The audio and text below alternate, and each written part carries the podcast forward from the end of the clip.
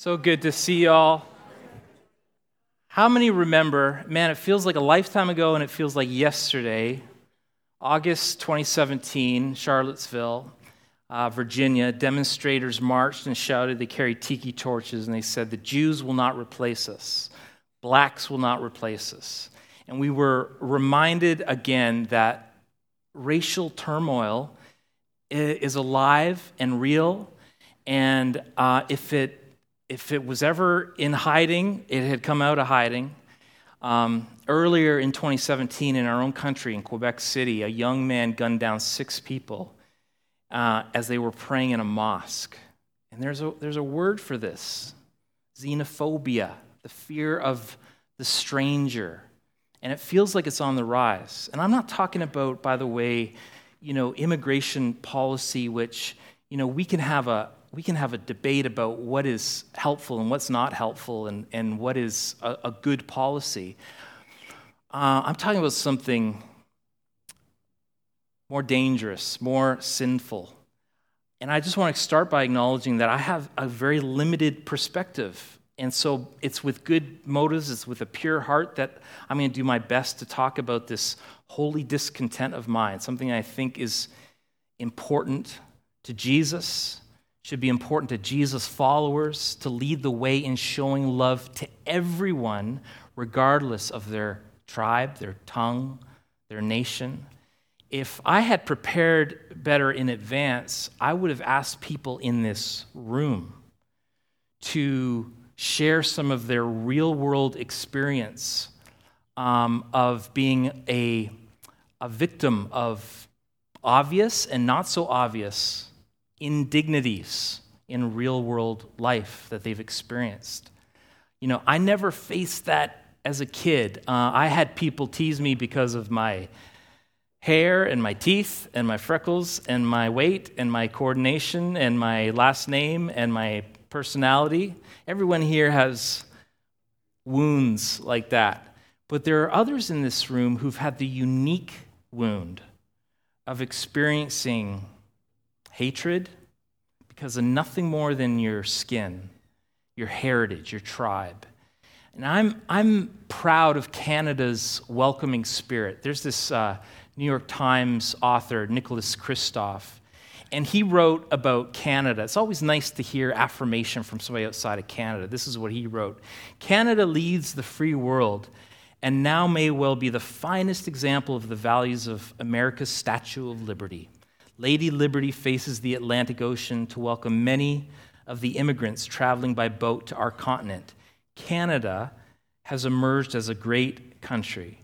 And, you know, that, that makes me proud. But our nation has been stained by the sin of racism too, hasn't it? We've got our own history to reckon with. You know, in 1876, the Indian Act was passed by the Canadian government, and they seized control of First Nations lands without compensating them. It set in motion this process that would lead to uh, the destruction of many indigenous traditions. I was reading this week, I didn't know this. In 1914, in, in Vancouver, Sikhs and Hindus and Muslims aboard the ship uh, Komagata Maru, they were turned away from our shores because of their ethnicities.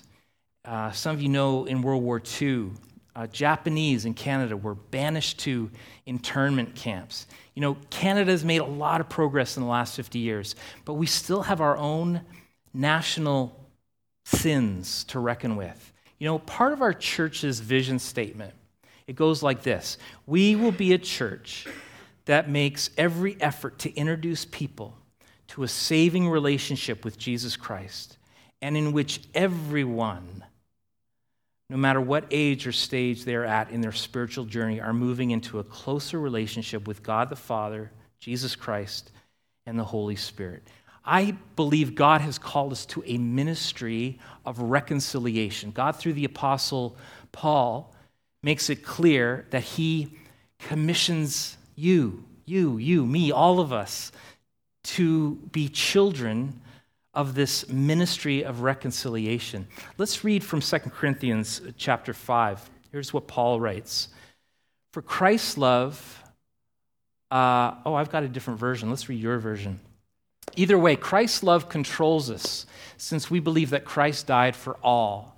We also believe that we have all died to our old life. He died for everyone so that those who receive his new life will no longer live for themselves. Instead, they will live for Christ, who died and was raised for them.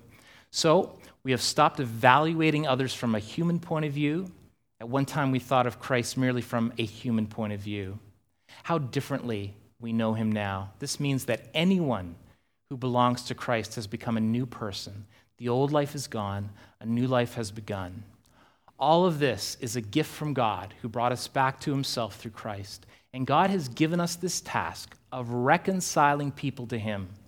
For God was in Christ, reconciling the world to himself, no longer counting people's sins against them, and he gave us this wonderful message of reconciliation. We become an instrument of reconciliation in the world when and only when we become reconciled to God, okay? So before we are an instrument of reconciliation in a broken and divided world, our first step is to be truly reconciled to God. And one of the signs, I believe, that we have truly uh, come to know God, according to the Apostle Paul in Romans 5 5, is that we have a sense of God's love streaming into our hearts. Uh, God's love is poured out into our hearts. And it actually spills over with the love, that, that we are more loving to other people. Uh, there's the, a theologian, Miroslav Volf, Wolf, Wolf, Miroslav Volf, and he teaches at Yale. Uh, he was born and raised in the ethnically divided, war torn Croatia. He contends that ethnic cleansing is the result of a, of a false sense of purity in our own race or bloodline.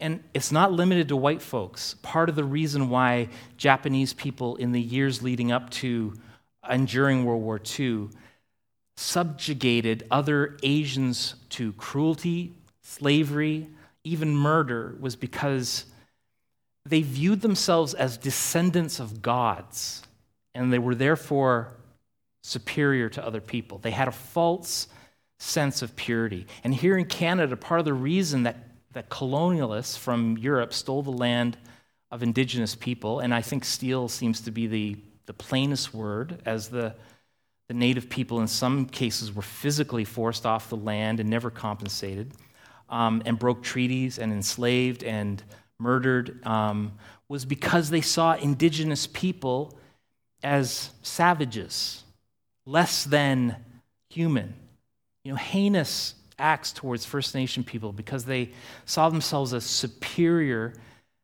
because of a false sense of purity. Uh, we have brothers and sisters here at NAC from South Africa who, in our lifetime, you know, were horrifically marginalized because of this deep seated belief that the white man was superior to the black man. It wasn't hidden, it wasn't subtle, it was just the way it was. God created us just a little more superior than you. Now deal with it. Uh, I, I worked with, well, my last pastor, uh, my last boss, Graham, was born in South Africa. And in 1968, his mom's side of the family had their beautiful oceanside home in a lovely neighborhood just taken from them and they were moved to Cape Flat ghettos, which turned into one of the most dangerous places in the world. No compensation, no, no request. It was just done to them. And he's of mixed race father white, mother black. And the government at that time, you may know this, went about classifying people by race. And so if you're white, you got all the the full privileges associated with that. And then lower down the scale was black. You might be assigned a number even. So whites one, blacks two. And then there was what they called um, colored or mixed race, which Graham got assigned. That was might be number three. And then there was the Asian designation as well. That might be number four. And all visitors to the country had to go through this number classifying system.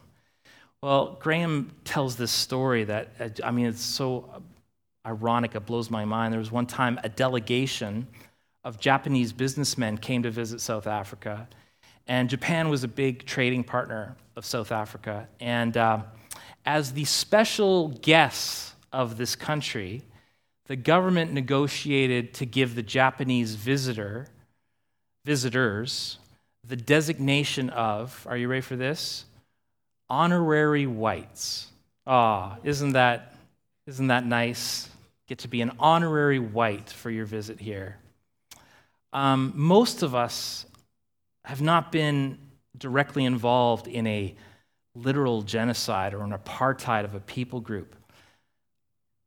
But I suspect almost all of us have fallen prey to stereotyping people of other races or ethnicities, racially profiling people maybe in our imaginations, you know? And stereotypes are not harmless in that they consciously and unconsciously affect the way we treat people. Have you ever, have you ever um, walked by someone of another race ethnically and, and you're on the sidewalk and some stereotype pops into your imagination? Um, Miroslav observes that when Jesus began his ministry, he not only remade things, he renamed things. He called things clean that other people called unclean. Paul says in 2 Corinthians 5:17 we read it, therefore if anyone is in Christ, the new creation has come, the old has gone, the new is here. In verse 16, so from now on we regard no one from a worldly point of view. When we meet Jesus, we become new. And so we no longer see people from a worldly point of view. When we are transformed by our relationship with Christ, we see people differently because what we see is shaped by who we are a child of the King. One of the clearest signs that we are being changed by Christ is that we don't see people through a racist lens, and instead we see the beauty of God's image in others, particularly those who are different from us. We recognize that all have the imago Dei. The imago Dei, it's a Hebrew word, it, it means the image of God. So we see the imago Dei in everyone, that they've been created in God's image. So, what can we do? I, I, I think it can start with some acknowledgement of the past, acknowledge even our limited culpability, if you will. We can acknowledge what happened to our indigenous brothers and sisters. We can listen to their stories, uh, our First Nations neighbors. And in doing so, it, it may be a small thing, but it's saying, I see you, I hear you. Um, and again, that may seem superficial to you, but I think it's more. Um, more important to our indigenous neighbors than we maybe realize. You know, in a sad twist of irony, the host people of our country were not given the right to vote in federal elections until 1960. You know, the native people who had stewarded our land were not given a voice in who would govern them.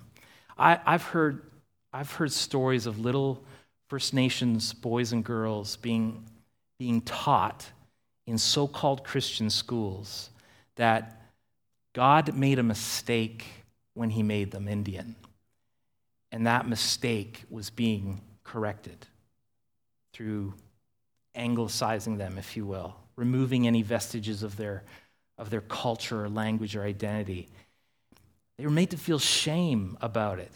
If, and if there are indigenous people listening to my, to my voice, maybe even through the podcast, as a, as a leader in a Christian church, from the bottom of my heart, I, I say to you, I am so sorry for what the church did to your people in the name of Jesus. The abuses don't reflect the heart of Christ. And so I'm sorry, and I ask, I ask for something that we don't deserve your forgiveness.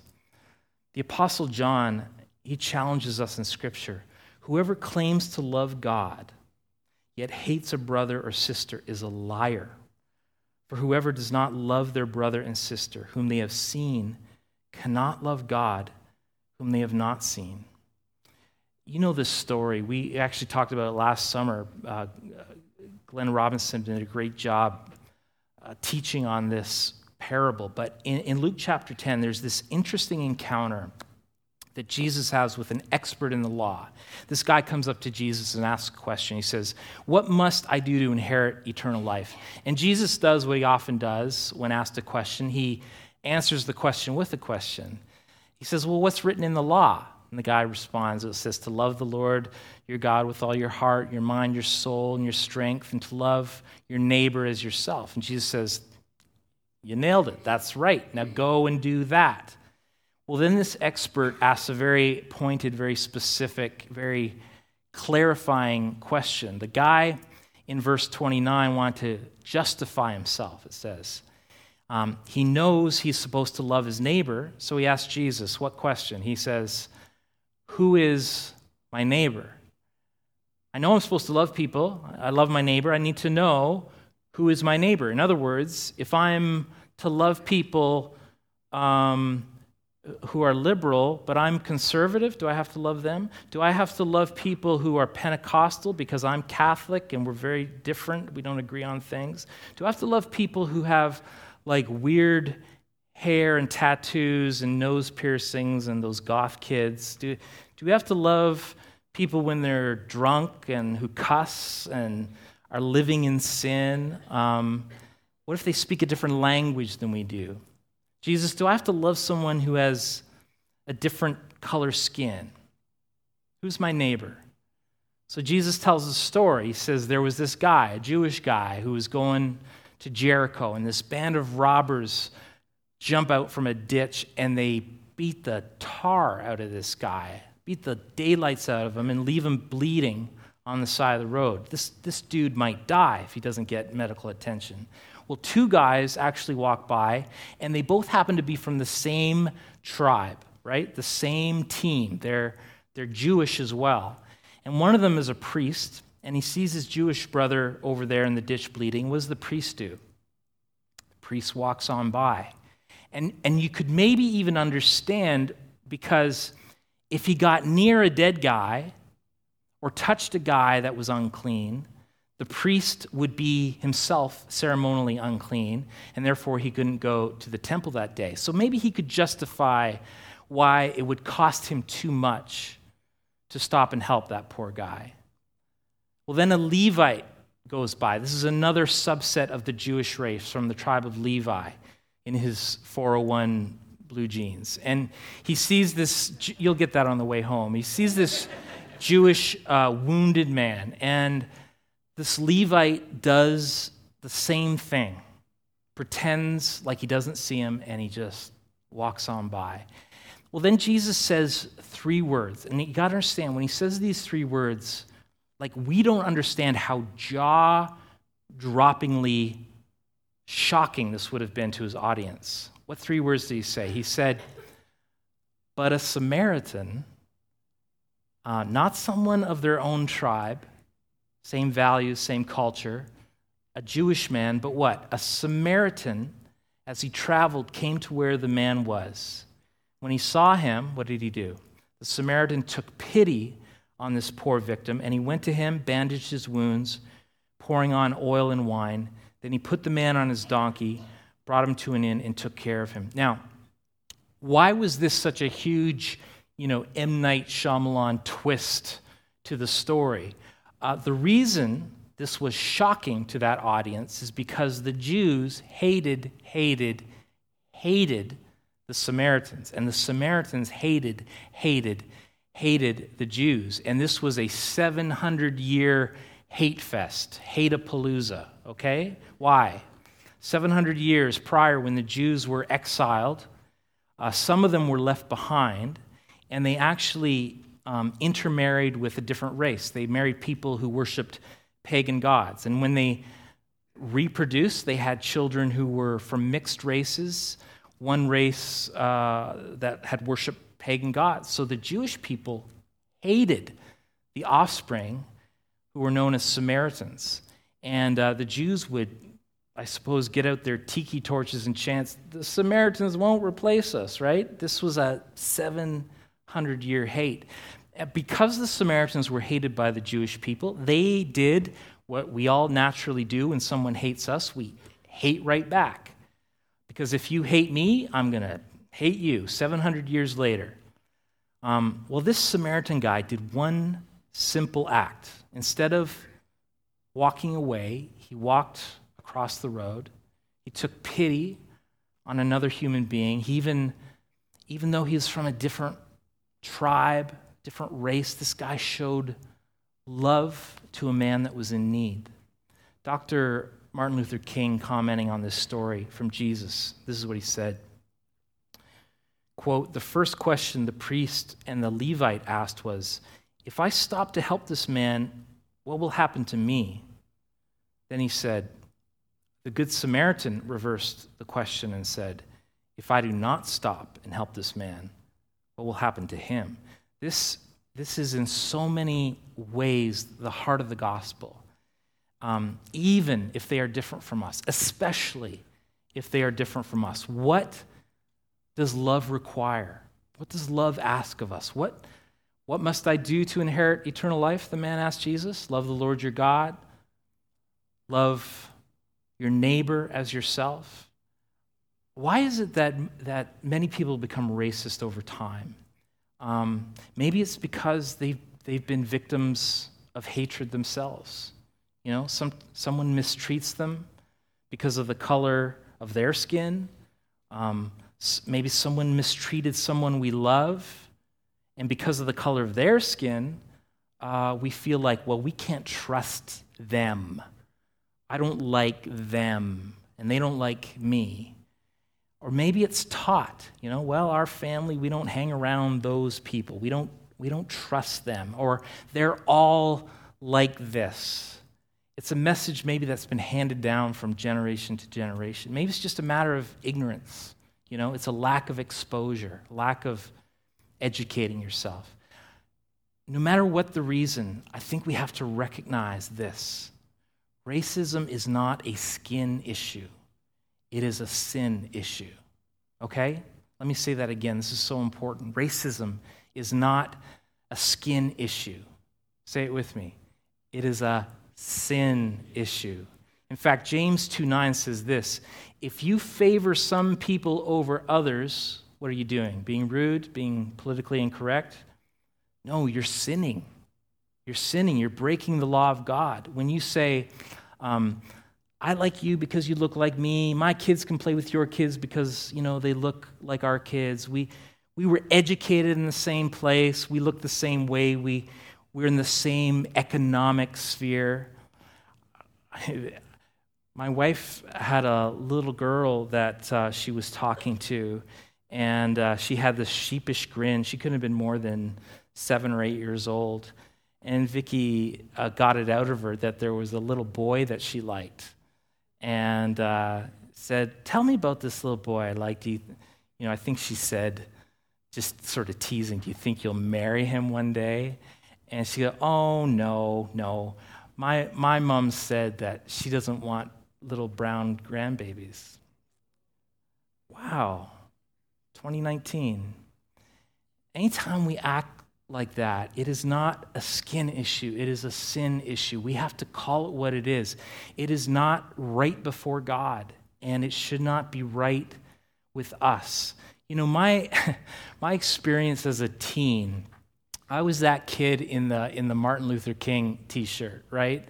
Uh, I, when my friends went to Back to the Future 2, I went to Mississippi Burning. That was like I was the woke teenager, right? And it has something to do with, I think, even the holy discontent. I wouldn't have called it at that time, but about, about the bullied, about the underdog. And, and I've had to reckon with that sort of prideful wokeness, if you will because it covers my own blind spots, my own sinful stereotypes that I have to reckon with. So we need, we need God's help in this for us to really be honest, to be transparent, to be convicted, and recognize our own prejudice. Lord, help us. help us recognize our prejudice. This is really difficult to do because, you know, prejudice are difficult to see in the mirror because we've lived with them for so long. They've been assumed. It's just how, how it is. And um, it gets to the point where we can't even see them ourselves. You know, even if our, our prejudice mindset or our racist attitude isn't intentional, it is still real and it is still sinful. What does the word prejudice mean? Well, it means prejudging. I, it's a preconceived opinion that is not based on reason or actual experience. I bet most of you, um, if you had the courage to be really honest, would admit um, that you were raised most likely with some type of prejudice. Why? Because we're sinful people and we're predisposed to making wrong judgments about people. Maybe you grew up um, being implicitly or explicitly taught that heavy people are lazy, or uh, the younger generation are all entitled, or you know, all church pastors are greedy crooks, or um, certain ethnicities don't drive well, or one gender is not as smart as the other, or blondes are dumb, or white guys can't jump, or, you know, I don't know what it is. But you grew up thinking certain things about certain people, and we have to have the courage to acknowledge it and say, you know, maybe I'm, I'm prejudiced about such and such. Listen, if you have ever said, I'm not racist, but there is nothing good that comes after that sentence. Nothing, okay? I'm not racist, but just stop. Stop right there. Acknowledge your own prejudice at some degree, some level. We have to just own it. And it takes honesty, it takes some courage, it takes integrity to, to recognize truthfully any prejudice, any racism, to admit it before God, to repent of it. Uh, so, number one, we're going to acknowledge that we are prone to this. And second, we're going to seek to understand those who we've prejudiced, those who might be different from us. Third thing is this we're going to love those who are very different from us, love them deeply from the heart, because that, that's what God calls us to do. In fact, to me, one of the most moving stories, um, a, a love that crossed the road, if you will, like the Good Samaritan, happened in 1996, the year Vicki and I were married. And a group of Ku Klux Klan members held a rally in Michigan. And the police knew that there's going to be tension, and so they actually put up a barrier between the KKK and those who were protesting the hate. Well, there was this guy who infiltrated the protesters' side, and he was wearing a Confederate flag t shirt and white supremacist tattoos on his arm. Well, someone pointed him out and said, Kill the Nazi, kill the Nazi. Well, suddenly everybody ran and started beating this guy up. Well, there was this 18 year old girl named Keshia Thomas, an African American girl, who ran and threw her body over this man to protect him from those blows. And here's the famous picture of this. What in the world would cause an 18 year old girl to put herself at physical risk to protect a man who would most likely wanted to harm her if he had the opportunity. Who does that?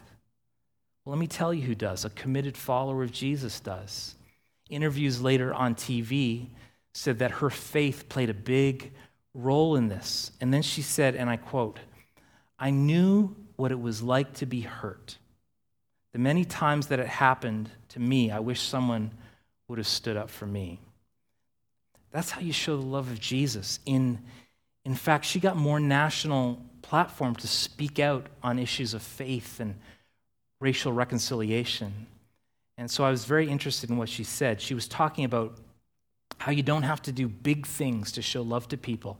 And so here I quote Keshia, and this is what she said The biggest thing you can do is just be kind to one another. It can come down to eye contact or a smile it doesn't have to be a huge monumental act. Well, what is that? It's, it's, it's showing love, it's showing decency, honor, respect, consideration, treating another human being as though they've been created imago Dei in the image of God. So, how is the world going to know that we're followers of Jesus? Do you, do you know what the Bible says? Let me first tell you what it doesn't say. It doesn't say they will know we are followers of Jesus by our perfect theology. It doesn't say that. It doesn't say they will know we're followers of Jesus by our church attendance. Well, I've been a member of such and such a church since 1972. Doesn't say that. Doesn't say they'll know we're followers of Jesus if we've been baptized, which is super important, or if we give money, on and on and on. The Word of God says that they'll know that we're followers of Jesus if we what? Love one another. Love one another. Not just loving those who look like us and, and are in our tribe, who are born with the same color of skin, but if we love our neighbor. Who is our neighbor? Your neighbor is your neighbor is the next person you come in contact with. Ooh, that's you should be writing this down. Your, your neighbor is the next person you come into contact with. And how do you love them? You love them as you've been loved. How did Jesus love you? Let me tell you what. While I was sinning, Jesus died for me. Scripture teaches that while we were still sinning, while we were enemies of God, Christ died for us. He didn't die for us because we were good, He died for us because He is good. Amen is right. Is that my wife? Good girl. he loved me when I didn't deserve it, and because I have been freely loved, what do I do? I reflect that type of love to others. There is one race it's the human race.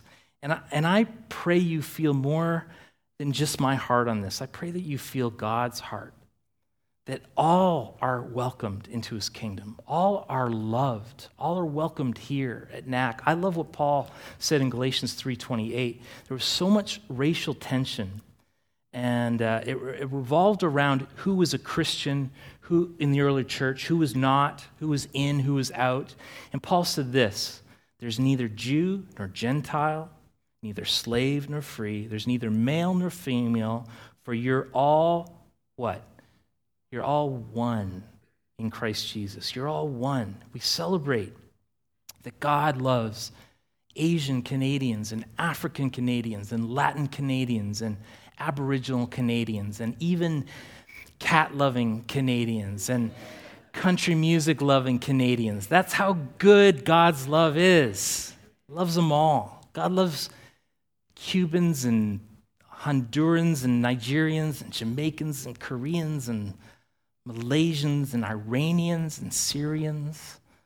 Uh, listen, when we all get to heaven, uh, they're all going to be represented there. And you recognize this when you read John's vision of heaven. Here's what he said in Revelation 7. Uh, this is powerful. He saw heaven and said, There before me was a great multitude that no one could count. Where are they from? They were from every tribe, every nation, and every people, and every language, standing before the throne and before the Lamb. And they cried out in a loud voice Salvation belongs to our God who does it belong to? Somebody help me. Salvation belongs to not my God, our God. Holding hands with people from different tribes, different nations, different languages. You know, if we spend uh, eternity in heaven, certainly we can have a meal together on this side of heaven with somebody who's different than us. Um, if that's what heaven's like, we might as well show just a little piece of that love here on earth. Racism is not a skin issue, it's a sin issue. It's unacceptable to God, it's unacceptable to Christ's followers. It will not be tolerated in this church. The only debt we have is the debt of love to love God who has joined us and, and therefore love one another. Listen, last time I checked, you don't have any control over where you were born uh, any control over what your skin color was. You didn't pick that. It Doesn't matter where you come from, it doesn't matter what color your skin, doesn't matter what you've done, it doesn't matter how bad you've been. You know what Romans says? It says that everyone who calls on the name of the Lord will be saved. Everyone. I wonder how many how many of you this morning want to be part of the solution and never be part of the problem again? You know, as I have been loved by God, I want to show his love to everyone all the time, all over, all over the church. No matter if you've been hurt, um, if you would say that you want to be on God's side, showing his love, a part of the solution, never part of the problem, would you just raise your hand right now? Say, Yeah, amen. Amen. God, I want to thank you for churches full of people who, who want to get this right. God, um, we take a moment even now just to examine our own hearts and we repent of any prejudice that may be in our heart. Father, I pray especially for those who've been hurt, who've been wronged, who've been overlooked, who've been rejected, who've been mistreated. God, I pray that they'll experience your grace somehow, that you would, you would give them grace to forgive others. For those of us, God, who've um, wronged people or even just judged in our hearts, God, would you forgive us? Would you change us? God, there's no Jew, there's no Gentile, there's no male or female, slave or free. We are one under Jesus. Help us to show that type of oneness, that type of love. Amen.